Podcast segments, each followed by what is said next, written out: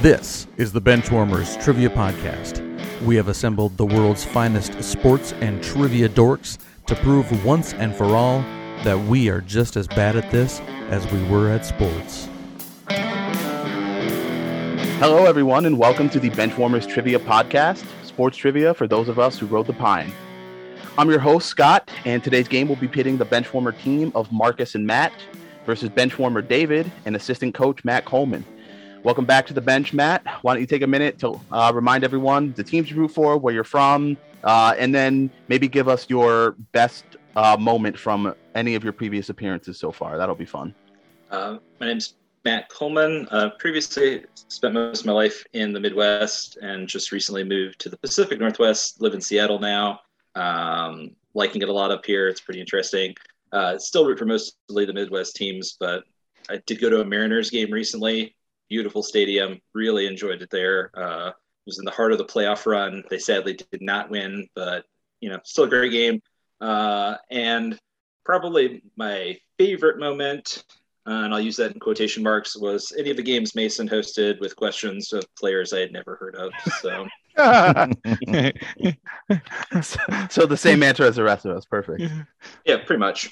Awesome. Well, thanks for coming back, Matt. David, newest bench warmer. This is your first foray into teaming with a guest. How you feeling, buddy? I'm feeling great. I mean, Matt and I have some instant chemistry here, so I'm feeling good about the pairing. We're I know very little about Matt, so it was hard to come up with a good team name. But inspired by the fact that Matt recently relocated to the Northwest and the fact that the bench warmers seem to all have an immediate soft spot in our hearts for the good old Seattle Kraken, we're going to be the lifelong Kraken fans. All right, the lifelong Kraken fans. And speaking of, let's throw it over to Markkus. How's it going? It's going. Had a first for me last night. I was coaching in a game, and the guy, we were up 3 scores, and the guy kept calling timeouts, and it's 3rd down and 18. So I threw the ball, and we scored. And he called me classless after the game.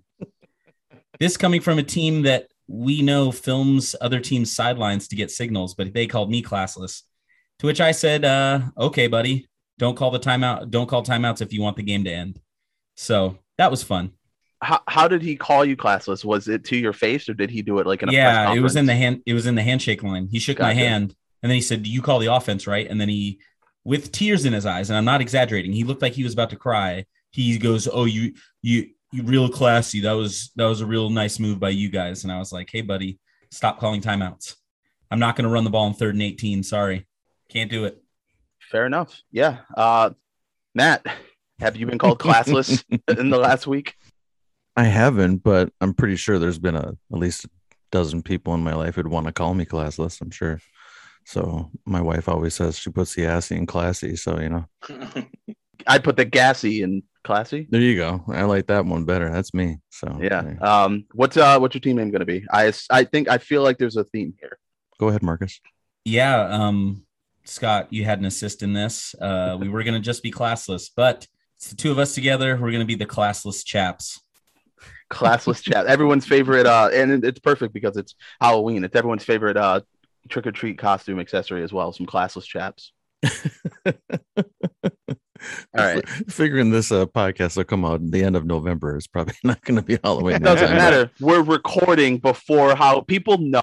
So just so everyone knows, and now it's around Thanksgiving time, it's time for you to start buying those gifts. Everyone knows that traditional Christmas gift that you give to people is assless chaps. So get on that Amazon, order it now, baby. Go for it. I don't know what you're talking about. I wear my assless chaps at Thanksgiving dinner every single year. Jeez. Maybe we should get that on our TeePublic site. So I was just going to say it's time to start shopping for gifts, guys. I can almost guarantee that there's a TeePublic sale going on right now whenever you're listening to this, because there's always a TeePublic sale going on. So go pick up some merch. All right, let's kick it over to Dan for the rules.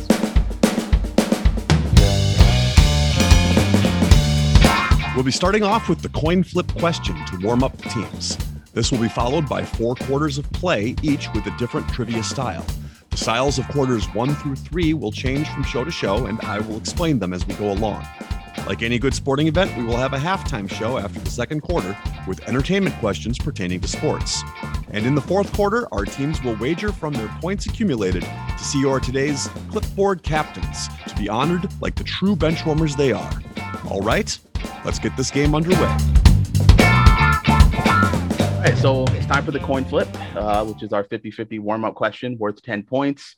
We've got a mat in each corner here, but we are going to obviously follow suit and let the guests have the crack at it here. So lifelong Kraken fans are going to get to answer this one. I figure since we got a mat versus a mat that we'd ask a coin flip question about a couple mats. So your coin flip question is, who has more career interceptions in the NFL, Matt Barkley or Matt Leinart? That's a tough question. They both, I'm sure, if they're in a ton. Because they're both bums? Yeah. It is a couple of winners there, so that's so we should maybe go by longevity. So what's your feeling about? I mean, because they both were nothing special. So what's your memory of how long each played? Let's start with that. I mean, Leinart was in the league for a while. I feel like he may have been around longer. Yeah. I don't know. What do you think? Well, my feeling is it's Leinart too, but I don't have a strong feeling. I guess that's why it's a coin flip question. But my gut would have told me Leinart. Let's just do it. Okay. We'll check in with Matt Leinart. Couple of USC quarterbacks here. I can tell you that they are very, very close in career interceptions. So he went with Matt Leinart. He threw 21 interceptions in the NFL. Not a lot of playing time. He was around for a lot, but he just didn't play. So 21 interceptions for Matt Leinart. Matt Barkley threw 22 interceptions. So Matt Barkley by one is the correct answer. Oh, fair enough. Oh, well, that's why they called it coin flip. It was funny when I saw that. I was like, the fact that they're just one interception apart, I was like, I have to make that a coin flip. Like that's fate right there. All right. So after the coin flip and heading into the first quarter, we have classless chaps who did absolutely nothing with 10 points, and lifelong Kraken fans are not on the board. Before we get to the first quarter, we wanted to let you know that we are on Patreon if you'd be interested in supporting us financially. Your contributions will be used to help us cover the costs that it takes to bring you the high-quality sports trivia you have come to expect from us. There's also some great perks that come with the Patreon membership to the Benchwarmers Trivia Podcast, including bonus episodes and Benchwarmers swag. You can find us at patreon.com/benchwarmerstp. Thanks. Today's first quarter, of course, will be pre and post game. Of course. We expect nothing less.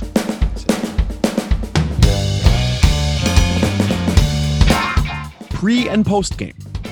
For this quarter, there will be 4 before and after style questions. For example, if I said, what all-time leader in receptions for the Indianapolis Colts was a Notre Dame safety drafted by the Minnesota Vikings? The answer would be Marvin Harrison Smith. Each question is worth 25 points. All right, question 1 in pre and post game. This halfback overcame a devastating injury to become a first-round pick and a 2-time Pro Bowler, and signed with the NFL, CFL, and XFL all in the same year in 2001. Okay, we are checking in. All right, classless chaps have checked in. Lifelong Kraken fans, talk it out. So pretty sure from doing research for other games that the second half of this is Tommy Maddox, because I remember that he was the XFL MVP, like, I think the only year that the XFL actually completed a season. And I think he may have been with the NFL, CFL, and XFL all at the same time, but something that ends in Tom. So I'm trying to think of a running back who had a big, wasn't there a Miami player that got hurt in a bowl game, maybe even the national championship game or right around there, that suffered a real gruesome injury and then came back? I think it was McGahee. He was hurt and then no, but I don't think, I mean, yeah. So the implication here, so it's overcame a devastating injury to become a first-round pick. So it's somebody who, right? So you're on the right track. So it's somebody that seemingly got hurt in college, or you know, right. Or an all-star game or one of those kinds of things, but clearly before the draft, because he overcame that to become a first-round draft pick. But 2-time Pro Bowler is not that much. No, it's not. And we don't have a year to go on. The year was for the second half. I don't really have anything here. I'm not. Nothing's hitting me. Wait. I'm trying to think of last names that would blend in with Tom. Right. This is why it's a curse when you end up sort of when you back into going back to front. It's a curse because now you want to think about it, but it's really hard to think of names that end. And yeah, I don't want to hold this up. I for some reason I'm drawing a complete blank without a school or anything. It's hard to focus on it. I mean, Tommy Maddox may not be right. It just, I know that I'm pretty sure I know he played in the NFL, obviously. I know he played in the XFL. It wouldn't shock me if he played in the CFL. That would stand to reason. The only other XFL player I can name that played, and I don't know what he did afterwards, was He Hate Me, and I can't even remember what his real name is. Right, but I thought he signed like a cup of coffee in the NFL for a while. Oh, that's interesting, because what if it is Willis McGahee, He Hate Me? Yeah. That would be bananas, but it would be very, very Grimes-esque.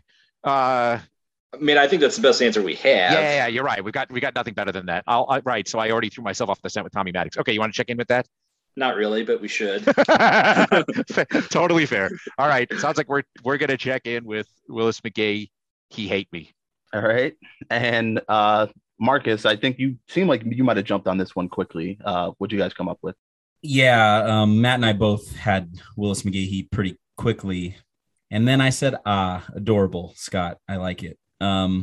Because I believe you guys backed your way into it. I think the second half is Rod Smart. He played for Carolina. I can't remember who he played with in the CFL, but we also checked in with Willis McGahee, He Hate Me. Well, it's very Grimes-esque. Both teams are getting points. And it's great because we get to do the backup truck on the very first question of the game, which is nice. And we have a social too, so drinks are on. Oh, everything. Wow. All right. Yes. The correct answer is Willis McGahee, He Hate Me. Wow, I did not think you guys were going to pull that. I was like... All credit to my teammate. As soon as I got on Tommy Maddox, I couldn't get off of it. So, yeah, Maddox never played in the CFL. He's got the other two. But... Okay. Once Matt said, well, the only other person I know, I was like, he's going to say He Hate Me. And then because that's who everybody remembers. Totally. Yeah, of course. It even was on the back of his jersey. Didn't it just say He Hate Me on the back of his jersey? Yeah. Oh, yeah. Yes. That's awesome. All right. Let's move on to question 2 in pre and post game. He caught over 200 passes for 3,000 plus yards and 41 touchdowns playing 2 years in the Big 12 and was the first Clemson athlete to have his jersey retired after averaging a double-double all 4 years he played for them. We're going to check in. Lifelong Kraken fans have checked in, which means that the classless chaps can talk it out. So my reasoning with the first half is he only played 2 years, and I remember Crabtree was a redshirt freshman, and when he went off in that first year at Texas Tech, and so he was draft eligible as a redshirt sophomore, and he left. So he only played 2 years. Yeah. So Trey. I don't think he'd make that leap. The only NBA player I can think of, his name is Tree Rollins, I thought is the name. But I don't know if he went to Clemson. Well, no, Tree Rollins did go to Clemson. I do know that. Okay, well then let's do that. I don't know much else about him. If all those, the only Clemson player I know that there's only one player I think of when it comes to Clemson basketball, and it's Trevor Booker. But I don't think Michael Trevor Booker is. It doesn't quite work. So if you know Tree Rollins went to Clemson, let's just go with that. I do. Yeah. Okay. Checking in, Michael Crabtree Rollins. All right, over to Lifelong Kraken fans for your answer. Yeah. We were got the first part pretty quickly of Michael Crabtree. The only name with Tree that we knew was Tree Rollins, so we also checked in with Michael Crabtree Rollins. Yeah, this is one of those pre and post games where the second part doesn't matter because if you get the first part, you got it all. Correct answer is Michael Crabtree Rollins. Like Markkus said, there's only one Tree. That is true. I can actually remember. I don't know who remembers the famous incident when Tree Rollins was in the Hawks were in a brawl with the Celtics. And Danny Ainge at that point was this annoying player, and somehow they ended up in a scrap in the bottom of a pile. And somehow I think Tree Rollins bit Danny Ainge's finger. That's what I remember from Tree Rollins. Yeah. So there you go. It's actually a pretty famous story. They still celebrate it. So yeah. But points all around on that one. Nice job. All right. Question 3 in pre and post game. He was named American League Comeback Player of the Year in 2016, thanks to a career high 47 homers for the Orioles, and was named Big Ten Coach of the Year 6 times. Though he never won a national championship. We're checked in. All right. Lifelong Kraken fans are checked in pretty quickly on this one, which means the classless chaps, you guys can talk it out again. Oh, I just got it. I was sitting there. So Big Ten coach of the year, six-time number one national championship. That was the coach of the Badgers, but I can't think of his last name. Barry Alvarez, or the basketball coach, Bo Ryan. Yeah, Bo Ryan. Yep, and it's Mark Trumbo, right? Ugh, yeah, right. Yes, that's what I was gonna say. That's like the Orioles guy that got that comeback player of the year, and then he signed some monster deal, and I think isn't he still on their roster? And he is absolutely dog crap. You think having him and Chris Davis on those big contracts have hampered Baltimore at all? You think? But I like that answer. So go ahead. Let's go, yeah. Mark Trumbo Ryan. All right. And over to lifelong Kraken fans for your answer.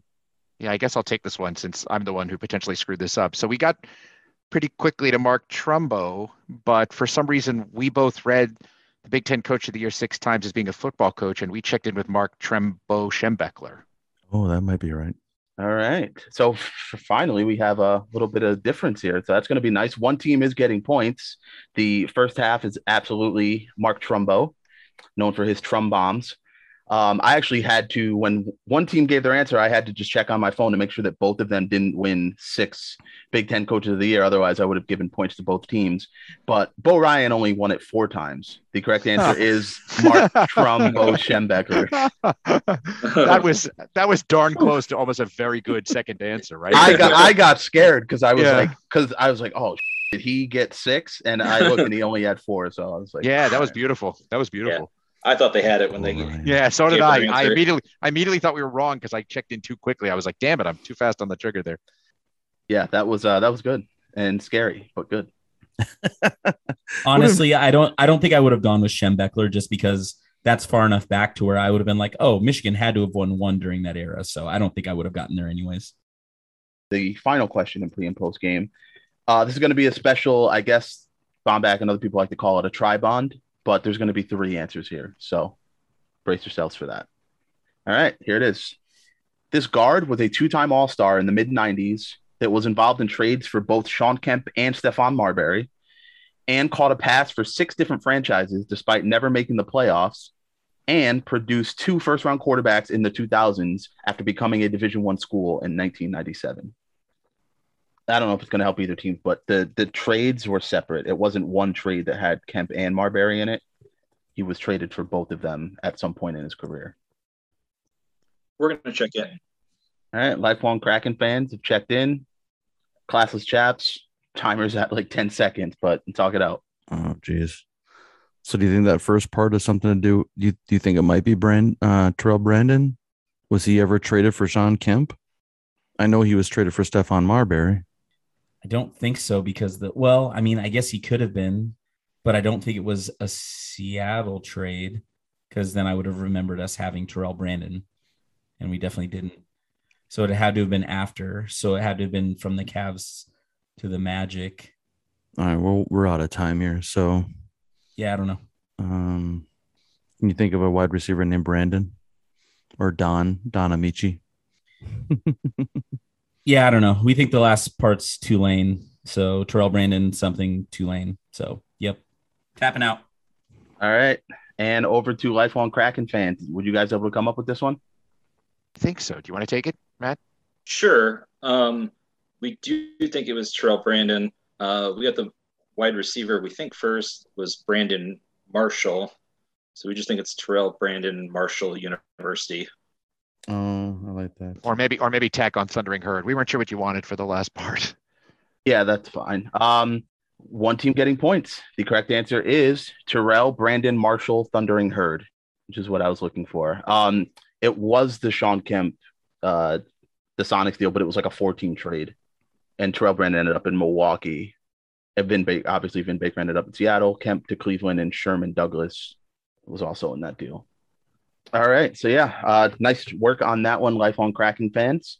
After the first quarter, we have a score of Lifelong Kraken fans with 100 and Classless Chaps with 60. But it's early and things are subject to change because today's second quarter will be The Missing Link. The Missing Link. This quarter will consist of 5 questions with theme-linked answers. The teams will attempt to answer the questions and guess the theme. Each question is worth 20 points. If a team checks in first via chat to the host with the correct theme before the fifth question, they will earn 100 points. The other team can still earn 50 points with the correct theme guess. If neither team has checked in with the correct theme before the fifth question, each team can earn 50 points with the correct answer to the theme after the fifth question. I don't do these often, but when I do, I like to drink Dos Equis. All right, question one in the missing link. 4 years before Vince McMahon created WrestleMania, the LA Dodgers had their own mania thanks to this pitching phenom. We're checked in. Lifelong Kraken fans have checked in. Thank you for at least waiting for me to finish. Classless chaps, talk it out. Why am I spacing on his name? The Mexican pitcher. Fernando Valenzuela. Yeah, so Fernando Mania, is that what they call it? Yeah, Fernando Valenzuela. All right, you checking that in? Yeah. Okay, just making sure. Our Lifelong Kraken fans, your answer, please. Sorry, I jumped the gun on this one. Didn't ask David about it, but I checked in immediately with Fernando Valenzuela. Points all around. The correct answer is Fernando Mania, Fernando Valenzuela, which also means your theme-linked answers thus far are Fernando Valenzuela. Oh, I know it. I figured you would. We could be like Walling and check-in right away. I love Markkus's head shake of disappointment. It's like, yes. Oh, come on, people. I was like, what are you doing? And he was just like, oh, don't worry about it. We got more chances. We got it. Don't worry about it. All right. Question two in Missing Link. In the 99-2000 season, he and his brother set the NHL record for combined goals by a pair of siblings. I guess you could say they both grew up in a full house. We're going to go ahead and check in. All right. Classless chaps have checked in. Lifelong Kraken fans, you guys can talk out your NHL siblings. We're all over the map right now. We were trying to reverse engineer from the full house. They both grew up in a full house, which meant that we were originally going to guess that it was the Tanner brothers, even though we can't think of any brothers named Tanner. And then, wait a minute, were there Stamos brothers? I'm trying to think of what else would be associated with full house, because I doubt there were Saget brothers. That wouldn't make any sense. I don't think the Couillets were playing. They probably were playing hockey, but I don't think of NHL players.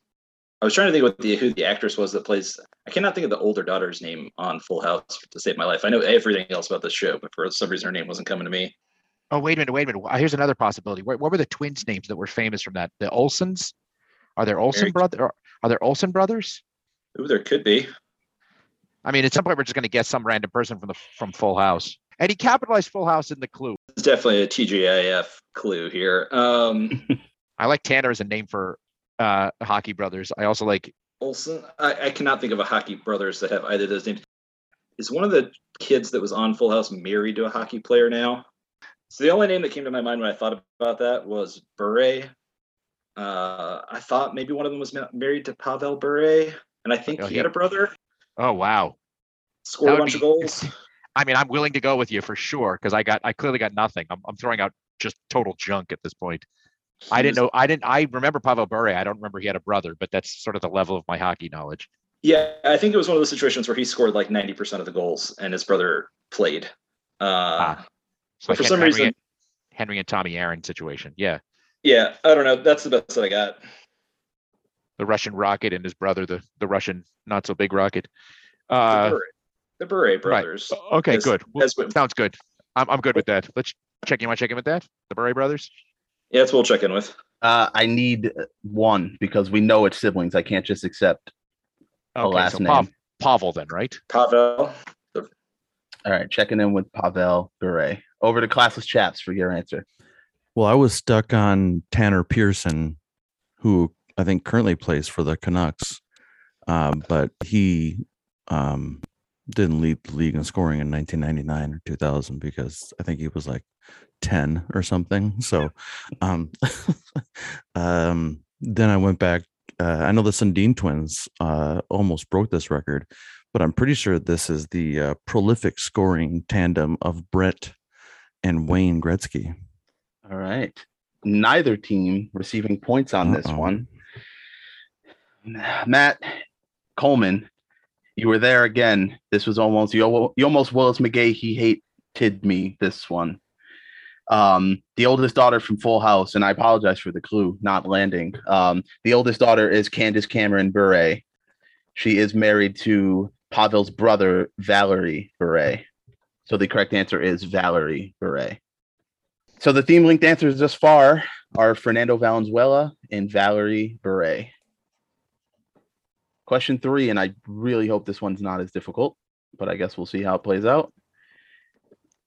This Rebel was the first three-time winner of the NABC Defensive Player of the Year award and spent his 15 NBA seasons with 5 different teams.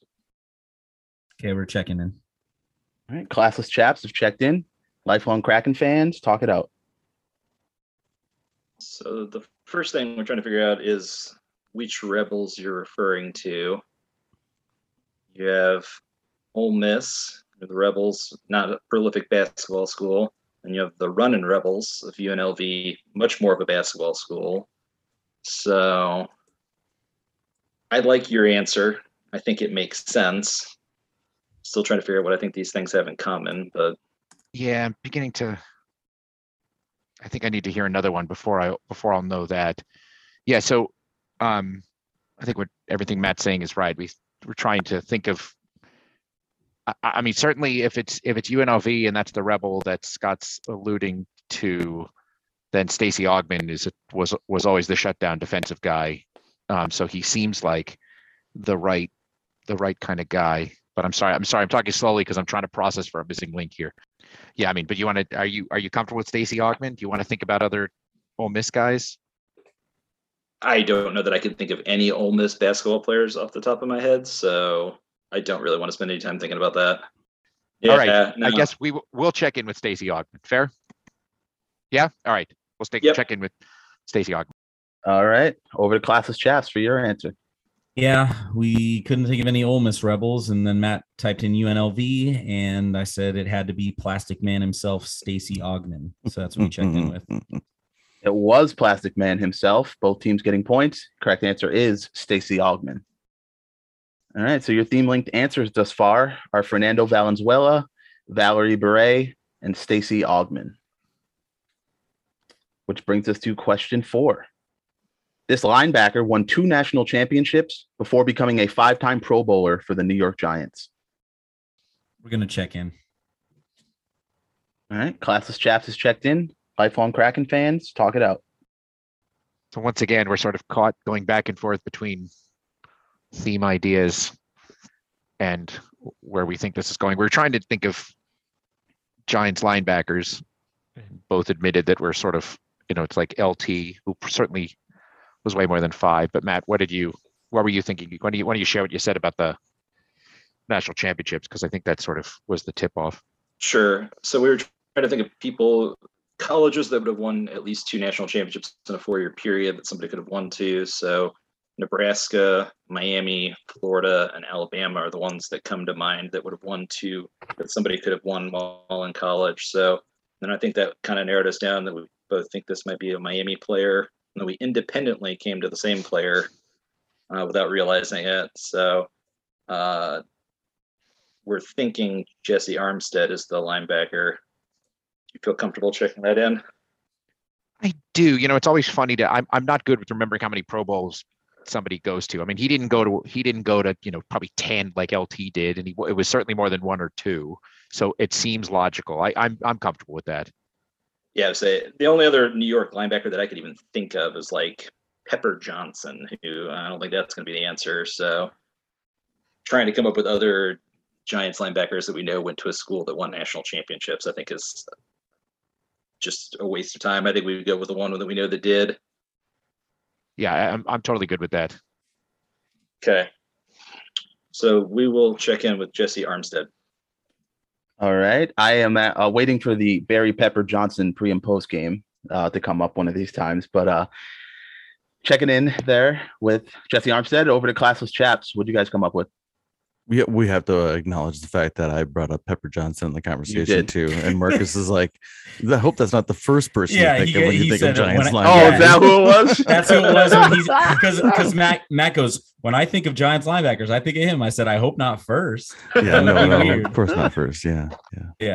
But we had a very similar conversation, and we both also ended up coming to the same person.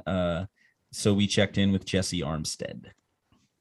Both teams are getting points. The correct answer is not Pepper Johnson. It's Jesse Armstead, which means that the themed linked answers thus far are Fernando Valenzuela, Valerie Beret, Stacey Augmon, and Jesse Armstead. So I will let you collect your thoughts before we move on to question 5. All right. Oh, wait. Hang on. Wait, give us 1 sec. Okay. No, 1 sec. One. Okay. Go. Damn it. All right. Like my favorite bartender, I'll give you a triple sec. How about that? All right. Sure. Ooh, a shot of triple sec. Yeah. Oh, you guys haven't on its own. You haven't lived until you've gotten drunk off of triple sec when you're broke. Really? Oh yeah. Oh, Matt knows. Gross. Matt knows what's up. Oh, it is. It's disgusting. It's awful. But you hate yourself the next day, but yes, in the moment it's a great idea. Yeah, you're like, ooh, I can buy a half gallon and get drunk up for $7. A half gallon? Oh yeah. Not even exaggerating. Buy 2 of those and you're set for the weekend. Half gallon of triple sec. All right, we're going to move on to question 5. This pitcher won a gold medal for the U.S. in 2004, going 2-0 with 13 strikeouts in 8 innings.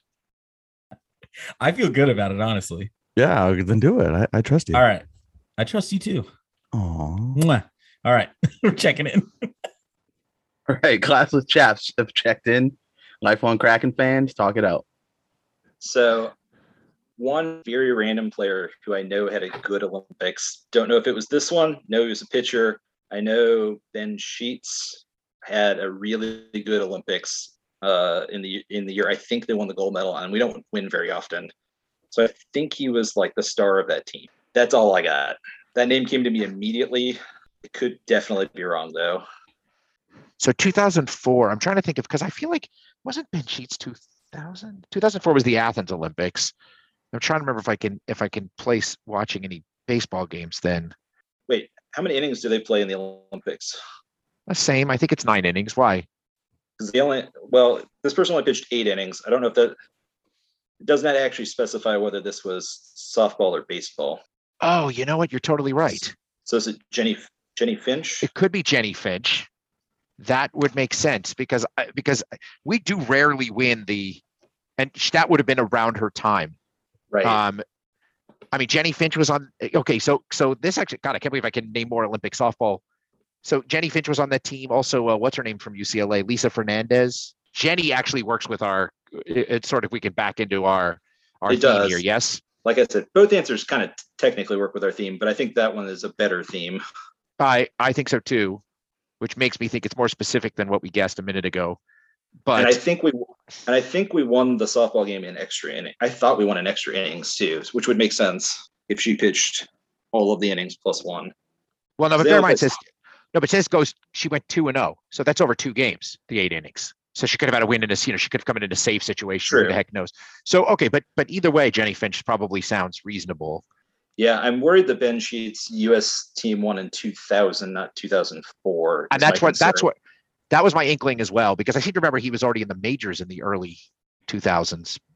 I watched him pitch for like a team USA team in like the late 90s. So it would not make sense that he would have been on the Olympic team in the 2000s. So I like Jenny Finch better. I think it's Jenny Finch. I'm pretty sure. That would also be Grimes-esque to throw in a Jenny Finch. Plus she would be the most obvious answer based on what we think the theme is sort of trending towards, right?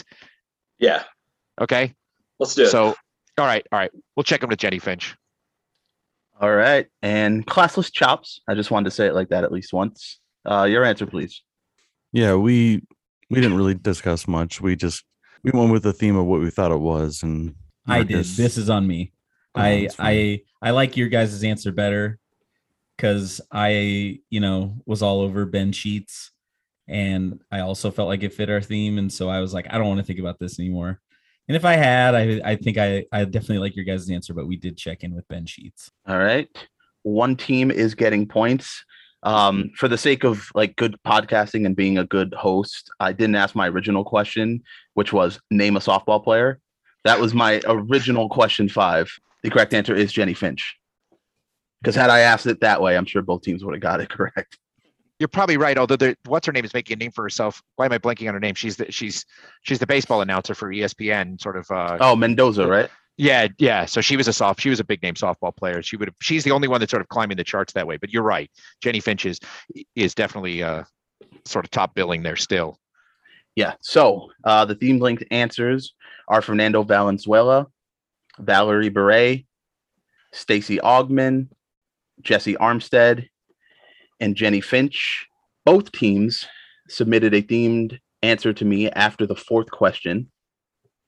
We'll tell you that both teams submitted the same answer. I will tell you that Classless Chap submitted it a little bit before. And I will also tell you that I've decided to be a little bit lenient because neither one of you got the actual theme, but I will accept it. The theme is no, I won't tell. So I will throw it and let you guys say what it is. But okay. You guys, since you guys were second, why don't you give me your answer for the theme first there?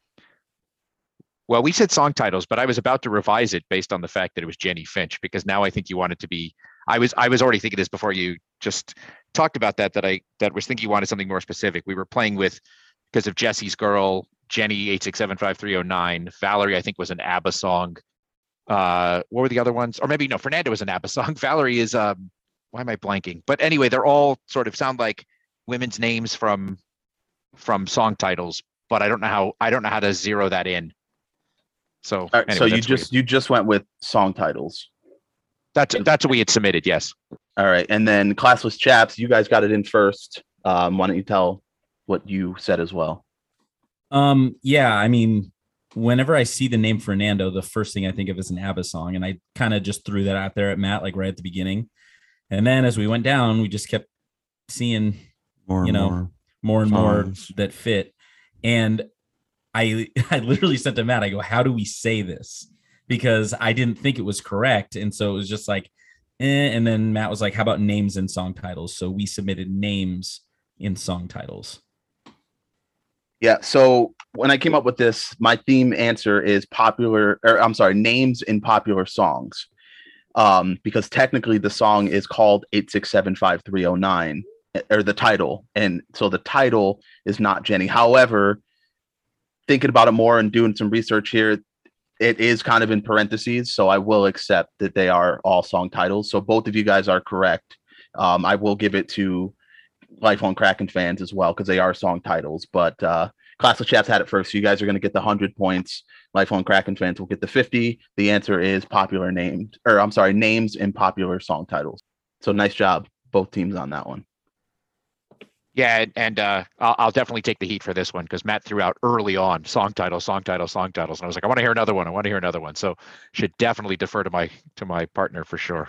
Apologize, Matt. No, you're fine. It also didn't help because there's also a song called Ben, so that also led me to Ben Sheets, perhaps being exactly the correct answer. Exactly what Markkus was thinking. That's what I'm like. That's a Michael Jackson song. I was like, I don't want to think about this anymore. Let's just go with it, because I know Ben's a song for sure. So yes, nice job on that one, guys. Names of popular songs, and like I said, now I'm sure it's less of a surprise, but this was Dan approved. So, all right. So after the second quarter, we have the following scores.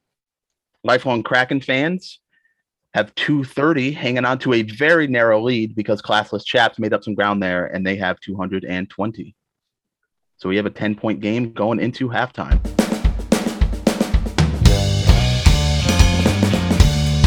It is now time for the halftime show. There will be 3 entertainment questions pertaining to sports, with each question worth 25 points. All right, question 1 in halftime.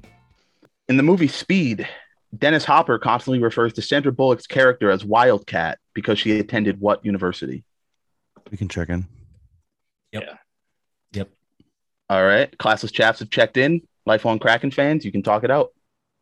Oh my gosh. I'm pretty certain on this. It's a great film. Big part of my childhood. She definitely went to Arizona. Cool. Check it in then. I remember the movie. I don't remember that part. I probably haven't seen it since I saw it in the theaters. So yeah, go for it. Yeah, we're going to check in with the University of Arizona. All right. And Classless Chaps, your answer? Yeah, same thing. Went down. Yeah. Sorry. I was looking down as Mark was pointing at me saying, dummy, answer the question.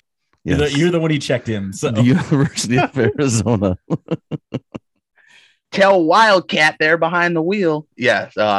Matt Coleman's, I should give bonus points because it is an excellent movie and a staple of my childhood as well. Correct answer is Arizona. All right. Question two, a little bit more recent than Speed, although I'm still not sure how Speed 3 on the train hasn't come out yet, but we'll hold out hope for that one. Question two, Hall of Famer Jerry Rice recently appeared on a season 2 episode of the show Home Economics, which stars what former That 70s Show actor? We can check in, Matt. All right. Classless chaps have checked in. Lifelong Kraken fans, start going down your list of That 70s Show actors. Hey, Matt, you messaged me right away. How sure are you about that? I've seen the ads for this show. They look terrible, but I'm pretty certain that Topher Grace is in it, which is pretty on par for him. He will do any terrible show or movie. So then that makes sense. Let's check it in. All right, we'll check in with Topher Grace. All right, and over to Classless Chaps or Markkus. Yeah, I've seen the ads also. I take it just from Matt's response that he's not a big fan of Spider-Man 3. We could talk a lot. We could talk a lot about that afterwards. Yeah, we might need to. Yeah, so we also checked in with Topher Grace.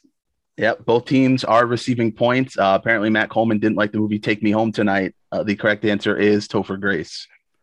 What got me there is the guy Jimmy Tatro, who I know he was on Modern Family, I guess, but yeah. I know him just from his internet videos. Like, I know him. I know him from 22 Jump Street. He was ridiculous in that movie. Yes, because that's what he is. Yeah. I know nothing about this show, and I just saw the big premiere that had Jerry Rice in it, and I was like, "There's a halftime question." Didn't he play David Duke in Black Klansman? Yes, he did. Yeah. Good movie. I mean, Topher Grace is fine. I think he's okay. Yeah, I always cheered for him. I think he's a good actor. He's fun, and he's a good guy from what I hear. He's got that kind of lovable loser quality to him, right? Like a Jason Biggs, it's like a guy that you root for because they're just kind of quirky and yeah. His character in That 70s Show is so what he is or what you think of him. I wonder if that's exactly who he is too, right? The dude who goes to the Packer game and buys a Bears jersey because he doesn't know anything better. So if I run into him in West Hollywood, I'll let you know how he is. Thanks. All right, points all around there, bringing us to our third and final halftime question. Rob Brown is known for his roles in various basketball movies such as Coach Carter and Finding Forrester, but in 2008 he starred as what Heisman winning running back in The Express? Yeah, this Matt, you know it. Yeah, hold on, it's got to be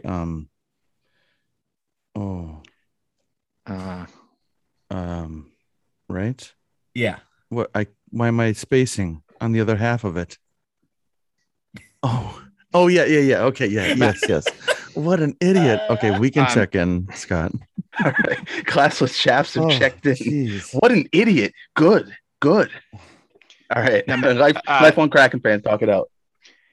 Wait, Matt, I don't want to do this to you, but I'm going to Dan this one. I'm conjuring my inner Dan because I know this guy's name. I just need to get out of the Mind Palace. You are not. You have been told you are not allowed.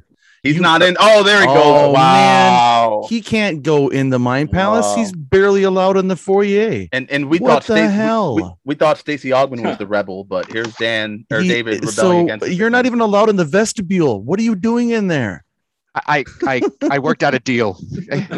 He gave up his timeshare. Well, he gave up the big office when he went emeritus. So I've got a timeshare exactly. I'm 99% sure it's Ernie Davis from Syracuse. Yeah, that's what it was about. It's a good movie actually, underrated I think, and a sad story. But anyway, yeah, 99% sure it's Ernie Davis. I do remember there was a movie about him, and that sounds right. I'm good with that. Okay, we'll check in. All right, you're checking in Ernie Davis, right? We are. All right, Classless Chaps, your answer. Okay. What are you talking about? I thought you said you got this, right? As in, you know that what the answer is, right? And you... Yes. And I was... So what's the answer you had? Because I had a different... Go ahead. What's the answer you had? Ernie Davis. Okay, go with that, because it was you that was pointing me in the direction. Yeah, I was just trying to get you there because you said, I said you know this, right? And I was just letting you get there. Well, because so everyone's aware here, the SMU 30 for 30 was about the Express, and that was about Eric, the Pony Express. Yeah, so that was about Eric Dickerson. Yeah. And so and for some reason I write down Davis. I'm an idiot. Okay. Yeah, yes. Ernie Davis. Checked in with the same answer. What a twit. You guys took too long answering. You broke Matt. Oh, sorry. Matt forgot what he wrote down. He wrote it in the chat. He wrote Davis. And then I said E, and he said, oh, yeah. Yes. So we're checked in with Ernie Davis. And he said E. So I was thinking, like, oh, it's Eric Dickerson. So E. And so I came up with this. Anyway, we checked in with Ernie Davis. Jamie Davis. Both teams are getting points and sweeping the halftime round. The correct answer is Ernie Davis. I think we have broken. We've broken Matt. It's true. I feel bad. I had nothing to do with it. I feel bad. I'll give him a minute to recover here. Ernie Davis was the first black winner of the Heisman Trophy in 1961. And David, yeah, you're right. It's a pretty good movie. All right. After halftime, both teams swept around, so we don't have a change in the deficit, just the scores. So, lifelong Kraken fans holding on to that slim lead with 305. Classless chaps looking to make up some ground here with 295. Now on to the second half. We'd like to take a minute to invite you to follow us on Facebook, Instagram, and Twitter at Benchwarmers TP. We also have a Facebook group for fans of the pod called The Bench. Join us there to comment on the latest episodes and share cool sports facts and trivia. If you'd be willing to rate and review us on iTunes or Stitcher, we'd greatly appreciate the support so that other people may find this podcast. Thanks. Today's third quarter will be David versus Goliath.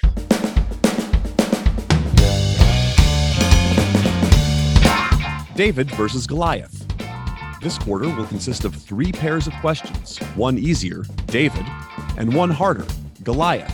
After hearing both questions, the teams will pick one of the two questions to answer, either David or Goliath. Each David question is worth 25 points, and each Goliath question is worth 50 points. This David versus Goliath is going to be the NBA Draft Class edition. So I'm going to give you a year, and then all you need to do is tell me the all-time leading scorer from that draft class. All right. It was nice talking to you guys. Have a great night. Thanks for playing. Let me know when the round is done. I'm going to take a nap. This is the moral equivalent of Mason sitting out the movie round, right? I promise you that the Davids are Davids. I promise. Unless we have some 1960s or 70s era guys on here, there's going to be zero input by Matt. Matt just answers Elgin Baylor to every year. Oscar Robertson, Jungle Jim Luskatoff, Billy the Hill McGill. I'm ready to go. I'm ready. Question one, David, 2007. Goliath, 1990. What is the shtick again? It's the guy from that was drafted that year that has the most career points.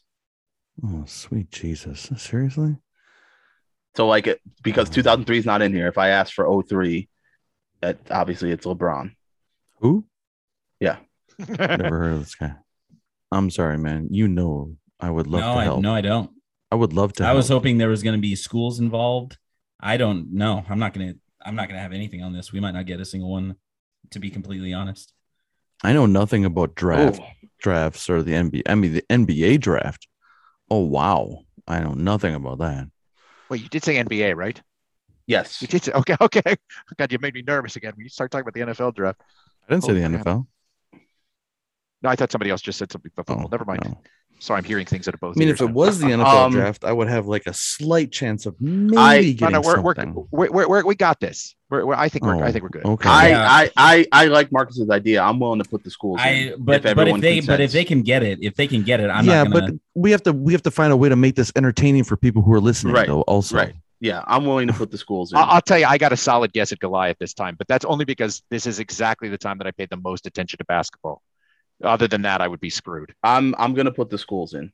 I'm making an executive decision as the host. Okay.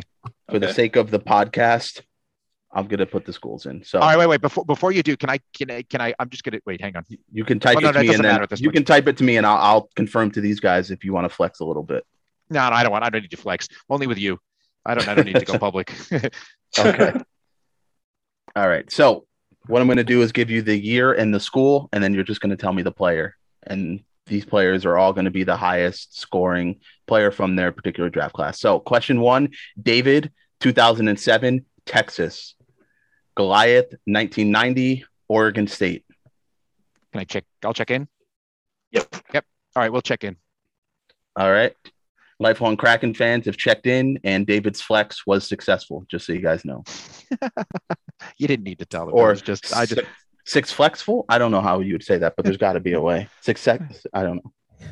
See, this is why I wanted them to agree to this, because now that's a thing. Yeah. Sorry. Classless chats. I don't know if I said it, but you guys can talk it out. Yeah, we can. Yeah, we can check in with Goliath. Oh, really? 1990. Okay. Oregon State. It's Gary Payton. Oh. That's what, yeah. I heard now I feel bad because, like I said, I would have liked them to agree to it because now I'm just, that's such a huge, but yeah, we're checking in the Goliath with Gary Payton. I heard he had a pretty decent song back in the day. It was great. All right. Checking in Gary Payton and lifelong Kraken fan. Your answer. This is all David. Yeah. We checked in with Gary. We checked in with Gary Payton also. I mean, obviously Oregon State clinched it. There weren't that many players that came out of Oregon State. I mean, AC Green a few years before that, but the glove, Gary Payton. All right. Both teams getting points for Goliath. The correct answer is Gary Payton, the leading scorer from the 1990 draft class. And the David answer, obviously 2007 out of Texas, is Kevin Durant. All right. Question two in David versus Goliath. Oh, sorry. Actually, I have to look something up because I don't know what school this guy went to. Farragut Academy High School. Yeah, right. Yeah, actually, I do know what school. I just want to make sure. Okay, I wanted to verify. All right, so question two in David versus Goliath. David, 1996, high school. Goliath, 1991, Michigan State. I'm good with that. Let's check in. All right, we'll check in. Lifelong Kraken fans have checked in. Assless, I was going to say. Classless chaps, talk it out. We're both assless. I'm assless, but I mean, I got ass for days. He's got some booty going on. Yeah. So we're both in agreement that 96 is Kobe, right? Yeah. Yes. So if we think that, and you said Steve Smith, you think went to Michigan State? Well, I know he went to Michigan State. I don't know if he came out in 91, though. I mean, that's roughly going to be the time frame. I mean, well, we have to make up some points. He played until like 2003, 2004, maybe. Really? I thought he was longer, but I guess now you think, yeah, I guess. Well, okay. Now you've got me thinking like 15, that'd be about 14 or 15-year career. I mean, he did play a long time. He bounced around, and he was a good player everywhere he was at. I don't know. He was a scorer too, right? Yeah, you know? Yeah. I mean, it's up to you. If you're confident, he went there. I know he went there. I know that Steve Smith went to Michigan State. I don't know if he was drafted in 91, but I mean, he might, and now that you say that, he might have played later. It could have been like 06, 07, which puts him at like 15 or 16 years. Well, we got to make up a couple of points here. So, do we want to gamble? Or do we want to take the points? I'm going to guess they probably checked in with the Goliath. If you're sure he went there, I'm good with checking it. Okay, so we'll check in with the Goliath with Steve Smith. All right, and lifelong Kraken fans, for what's your answer? Yeah, so 1991 is my draft class, but surprisingly, I was not drafted. You weren't. You're not the highest scorer. No, for some reason. Yeah, maybe I was drafted. I just didn't make this list. You know what? You're the highest scoring bench warmer from the 1991 from class of 1991. That's true. That's true, and it's not really close because I'm the oldest by far.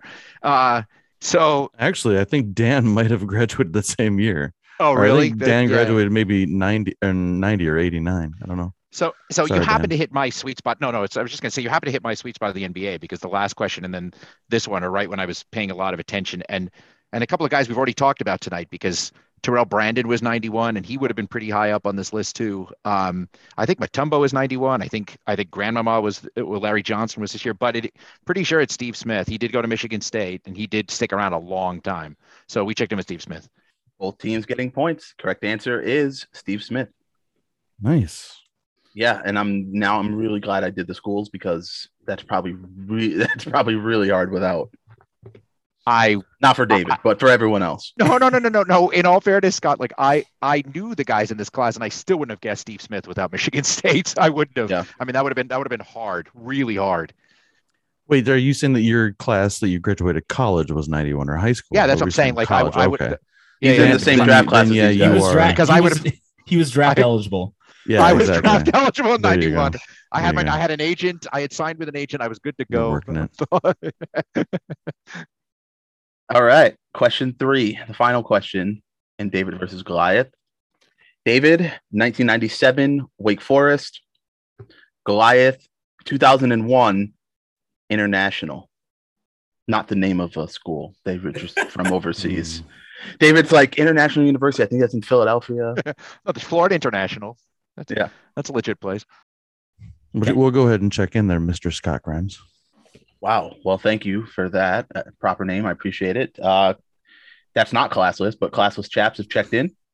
Life on Kraken fans, talk it out. This is out of my sweet spot, Matt. What are your feelings before I sort of share my thoughts? The two names that you have kind of put out there are both good. I'm trying to figure out if I think the time frame is right on both of those. I mean, it's close. How sure are you that both of those people were in the 2001 draft? So they're right. They are right there. I mean, so the two names were sort of kicking back and forth, the Pau Gasol and Tony Parker.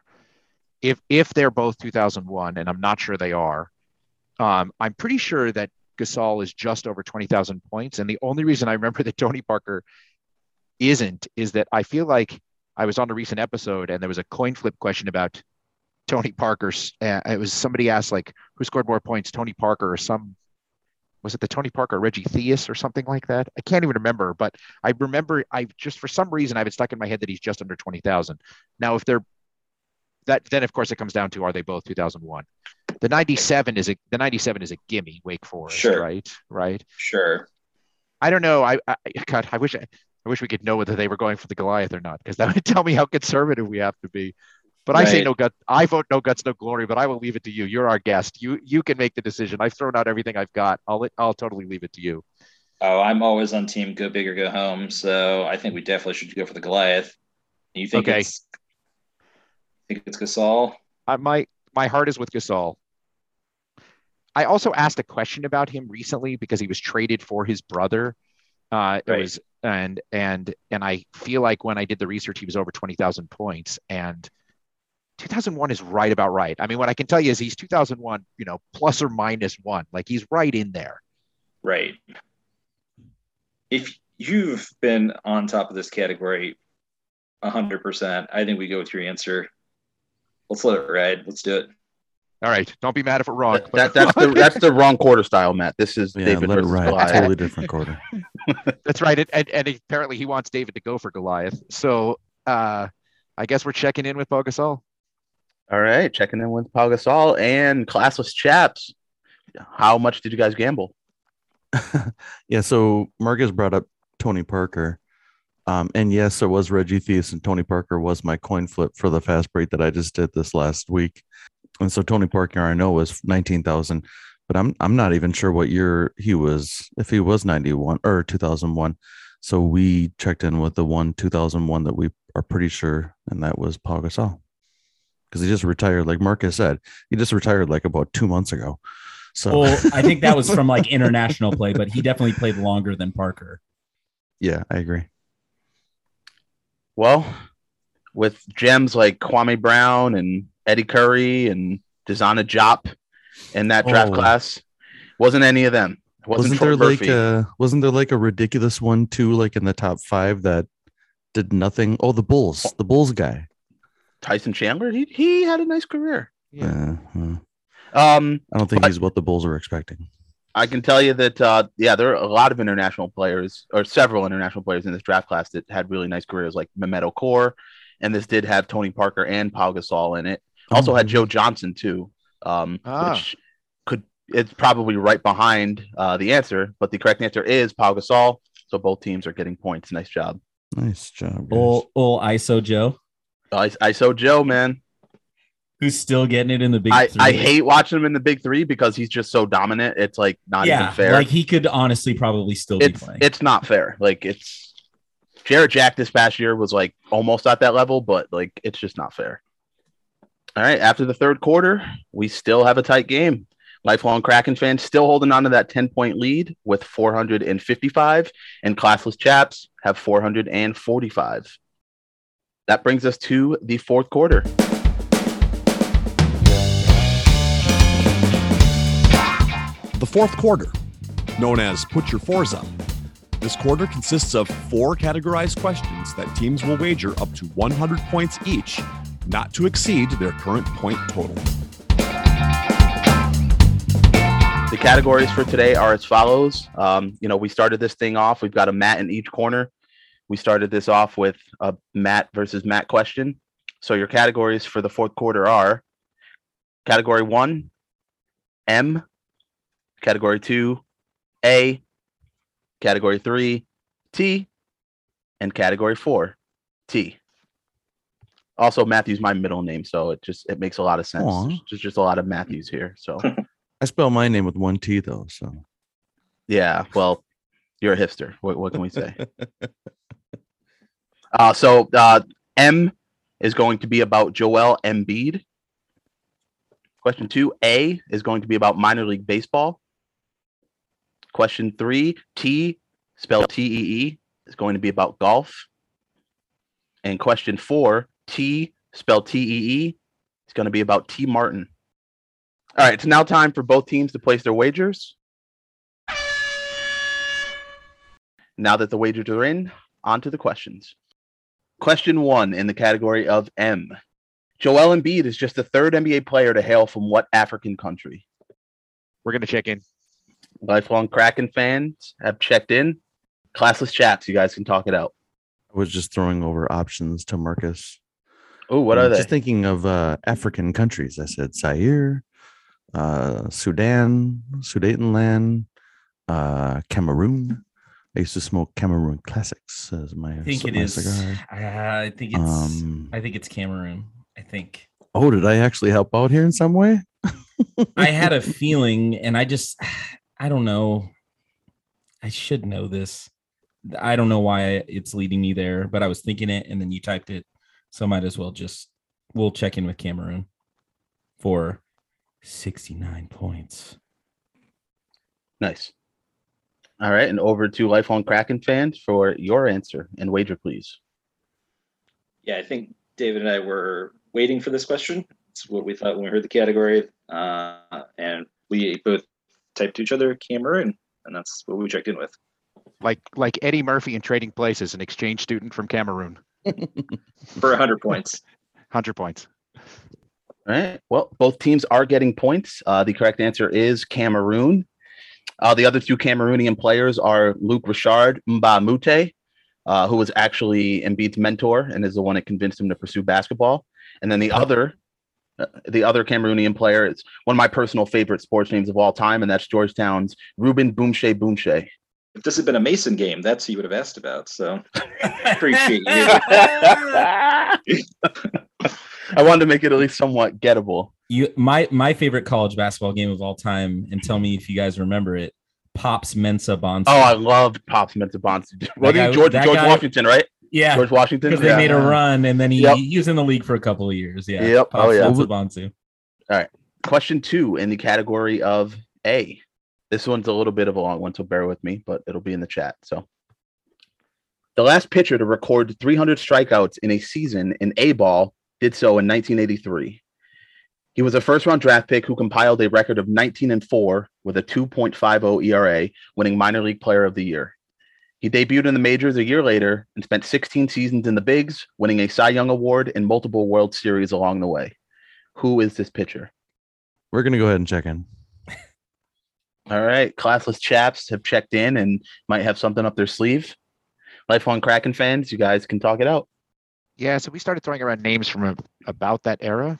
And the name, once we sort of started kicking it around, now I personally can't get off of it. I was waiting for Matt to talk me out of it, but that person is Dwight Gooden, and part of the reason why I can't bring myself off that name is that your host. He's Gary Sheffield's uncle. Oh my God! So I figure it's got to be some kind of Scott connection here. But are you good with Dwight Gooden, Matt? Yeah, I mean, we went through it. He checks all the boxes. He won a Cy Young. He won multiple World Series. Yeah, year would be right. He pitched until about 2000. So that's right. He won. I can't remember which. I know he was with the Yankees in the late 90s, and of course, he won with the '86 Mets. Right.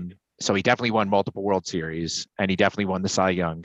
He came up really young. So, I mean, he set all kinds of records because he came up as a teenager, I think, which would make sense for a guy who only spent 1 year, like blowing through the minors. So that also checks the boxes. That's why, that's what makes sense. He did.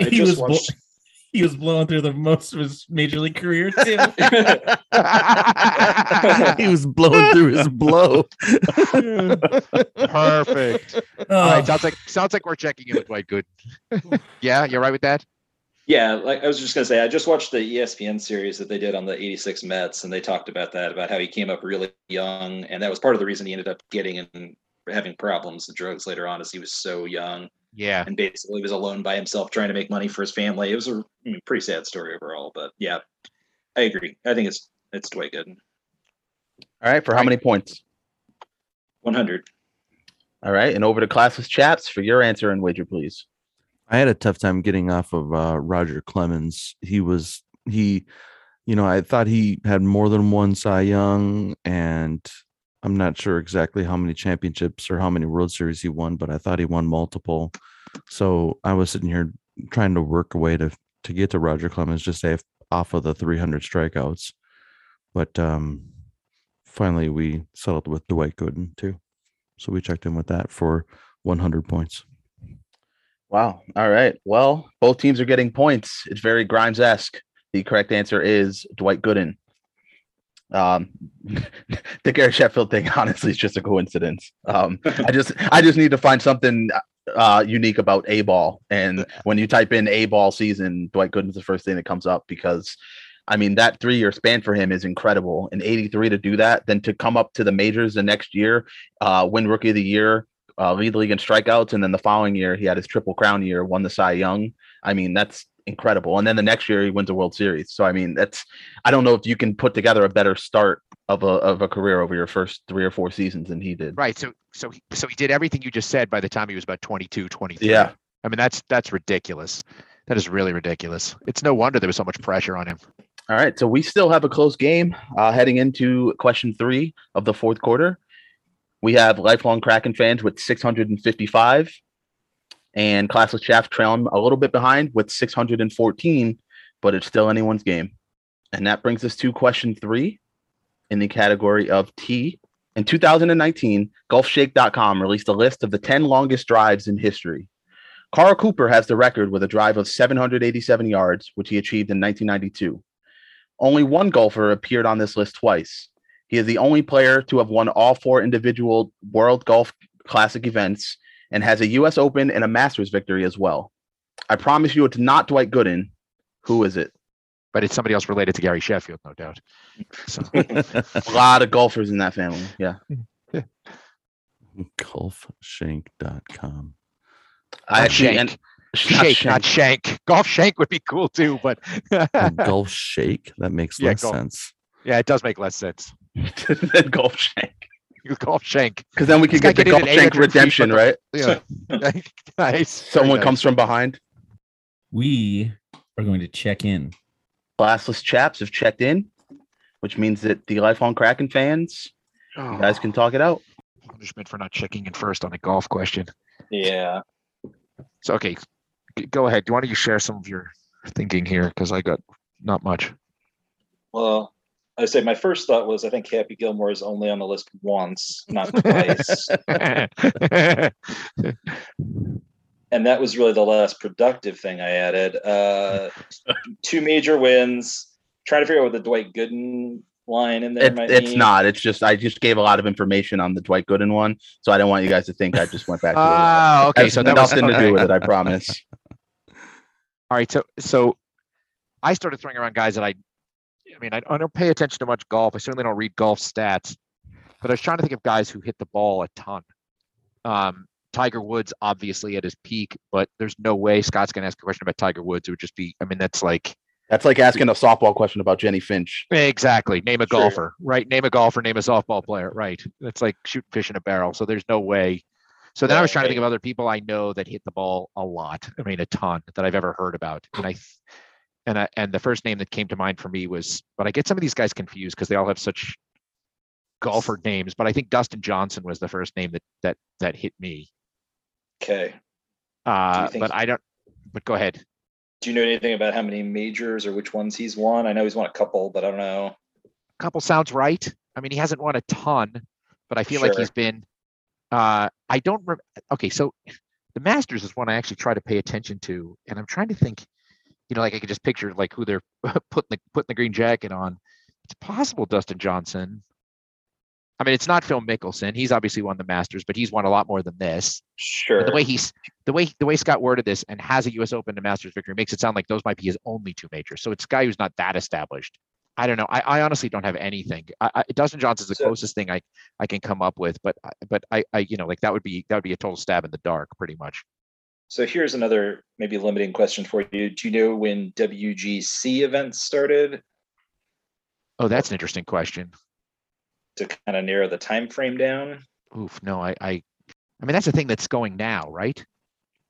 Right. I mean, so it's let me put it this way. It's modern-ish, right? So I don't know. I can't place when it started, but that wouldn't. Well, okay, it would just help because it would rule out Jack Nicklaus or somebody like that, right? Right. Yeah, that's a really good call though to think about other pieces in the clue. I got nothing on that. I mean, I'm fine with Dustin Johnson. That's one of the three current golfers I could probably name. So yeah, that other guy who hits the ball a ton is he always comes up on the program and I can never remember what the hell his name is. No, Kepka does come up a lot, but that's not who I'm thinking of. It's the guy with the French sounding name, DeChambeau, Bryson DeChambeau. Oh, yeah. He hits the ball like a ton. DeChambeau for it. I'm only laughing because David called our podcast a program. Sorry. Friend of the program comes up on the program. DeChambeau, Schembeckler. I don't know. I'm gonna leave it to you. You shouldn't do that. You're our guest. I've thrown out some names. Dustin Johnson is the one I like the best, but okay. That's but I'm telling you right now, that's a 60%, not a 90% by any means in terms of my certainty. All right, guys, what's the answer? Dustin Johnson. Check in with that for 100 points. And I'll throw it over to. It's been a couple hours, but I'll throw it over to Classless Chaps for your answer and wager, please. So I said. I mean, big hitters that are on the tour right now, there's a whole bunch of different people, but the only one I could think of was Dustin, and I couldn't remember his last name. And I said Johnson, and then Markkus popped up and said, well, wait now. So I said, I couldn't figure out this whole Dwight Gooden hint at the end. So maybe there's something to that. So Markkus says, and when he said Dustin Johnson, I was like, I'm pretty sure he tested positive for cocaine, after an event or something. I'm not even kidding you. We can double check it to be sure, but I was pretty positive. And I was like, allegedly. Yeah, that's gotta be the Dwight Gooden thing. And so we, so we backed into Dustin Johnson based off a hint that we found out later was not a hint based off of cocaine. So there you go. another song titled Cocaine. Listen, it doesn't matter how you get to the answer. It can be cocaine. It can be a Lucky Johnson in this instance. Both teams getting points. The correct answer is Dustin Johnson. By the way, we checked in with a great number of 9 points. No, 69 points. That's what I said. 69 points. All right. So with that, both teams getting their points there. It's going to come down to this final question. I like when it does. I'm just not used to it. Classless Chaps have 683 going into the final question, and Lifelong Kraken fans have 755. So still anyone's game. And the fourth and final question is also in the category of tea. T. Martin won a BCS national championship in 1998 before becoming a fifth-round draft pick. T didn't have much of an NFL career with just 6 career completions to his name. However, every single completion of T. Martin's NFL career was caught by a Hall of Famer. What two players were on the receiving ends of T. Martin's passes? We are going to check in. Scram, scram. All right, Classless Chaps have checked in, which means for the final time, we get to hear Matt and David talk it out. What are you thinking, Matt? Well, we've both been trying to think of teams that would have had 2 Hall of Fame wide receivers is the first thing to think about it during that time period. Right. And then reverse engineer it. Yeah. Keep going. Yeah. I like it. Right.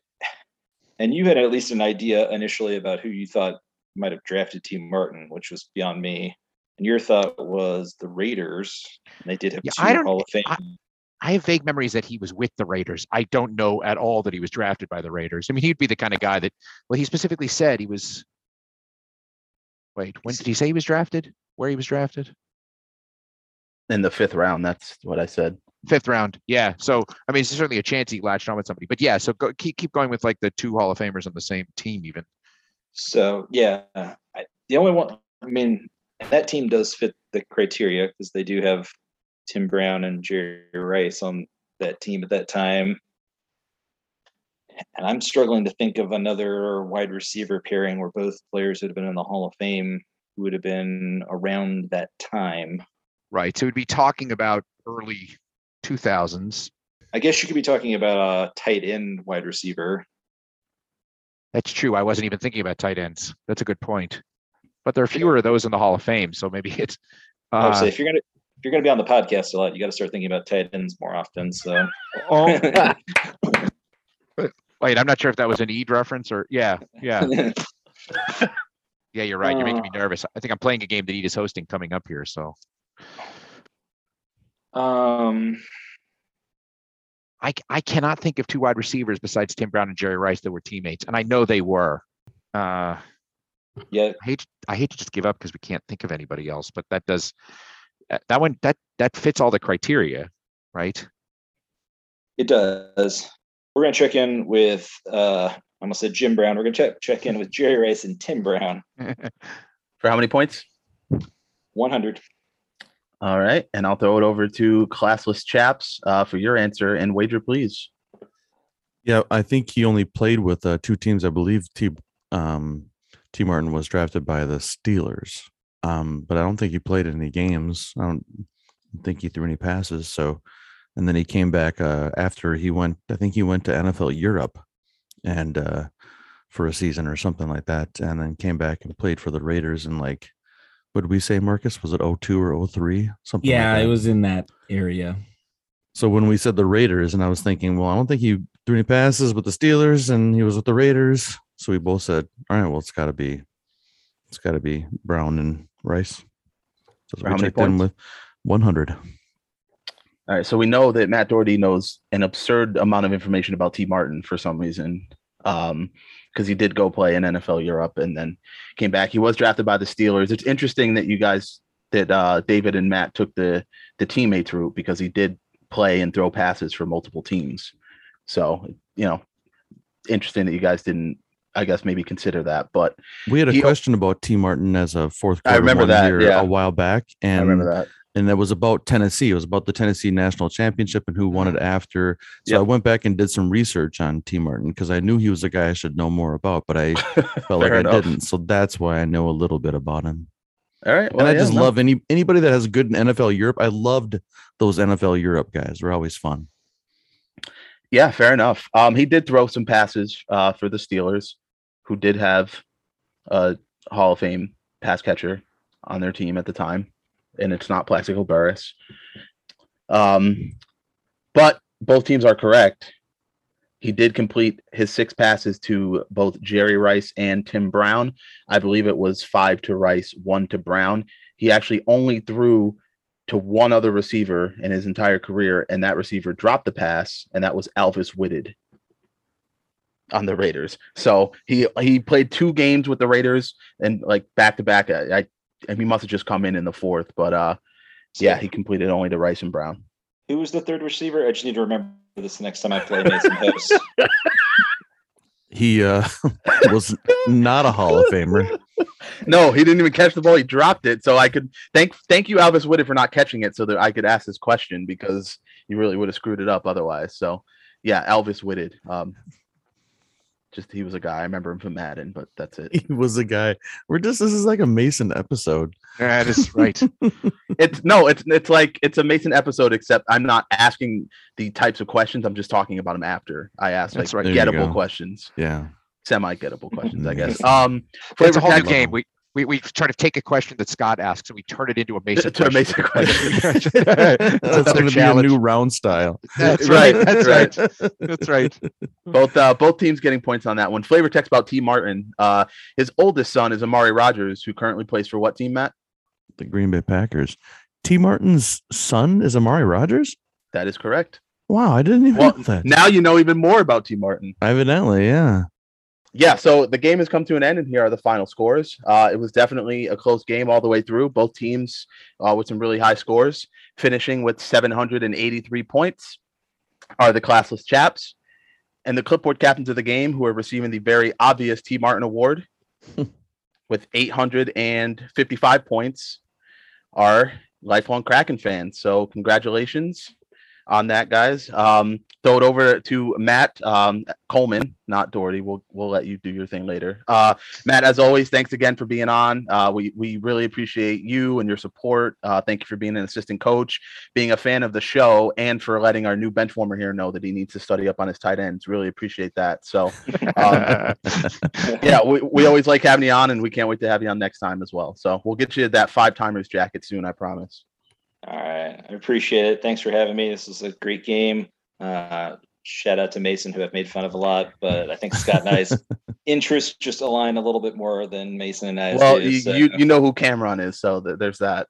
I do, and I love Speed, so, we've got a lot going for us here. The movie. The movie. And Doc Gooden loves cocaine. All right. No, absolutely. Thank you. David, this was your first game teamed up with a guest. How do you think it went for you? Oh, Matt made it so easy. I mean, he was we had a good rapport here. I think we had some good conversation back and forth. I still feel guilty about the missing link, because Matt was practically screaming at me in the chat to check in something, and I was resistant. I didn't want to pull the Walling and go in too early and too often. You also thought Fernando was a girl's name, so that's true. Yes, my other embarrassment for sure. Matt, yeah, thanks for coming on, and thanks for the support, and thanks for being a great teammate. It was fun. Scott, great game. You said it was going to be fun, and you were right. Well, we lost by a total of 72 points, which is 3 points away from. Come on, Markkus, help me out here. Huh? So we lost by 72 points, which is 3 points away from. Oh yeah. 69. That's nice. What I do. That's what I bring to the table. Markkus and I were pondering episode titles, and he came up with what I think is the best one. So we can't do it. Why not? Oh, because T's nuts. Maybe we should talk about this off air. No, yeah, exactly. Because it's probably not going to get used, so we'll say T's nuts. Yeah, I don't think we should. That's great, but we probably shouldn't do that. All right. Thank you for listening to the Benchwarmers Trivia Podcast. And until next time, we'll keep the bench warm. That ball hit high and deep. Stretch. Get on back there. They look up. You can put it on the board. Yes. Yes. Into deep left center for Mitchell. And we'll see you tomorrow night. That great music you're listening to is by Justin Nozick. Thanks to him for producing that music for us. You've been listening to the Benchwarmers Trivia Podcast. Make sure to check us out on all of our social media. We are at BenchwarmersTP. And then there, I guess T. Martin must have been tight with Randall Cobb, because like Amari Rogers, like, I don't know if this is a godfather, but like his mentor has been Randall Cobb, and now they're playing on the same team. Yeah. Interesting, huh? Couple SEC boys there, T. Martin and Randall Cobb. Maybe that's what it is. Kentucky. You know who I think of when I think of T. Martin, because they wore the same number? Quincy Carter. Oh. He comes up in my head whenever I think of T. Martin. I'm like, no, they both wore 17. They both played in the SEC. Like, yeah. Yeah. Well, I mean, they all look the same, right? Now. Forever. Doherty. Wow. Save dude. That. Wow. You had to save this like for the end of the show. We like make fun of Matt's racial ignorance. Thank you. Oh man. Thank you. Thank you. Oh God. And now that I sound like an I'm literally about to get 2 different podcasts canceled, because people don't forget to get canceled after I dropped that Crushes episode.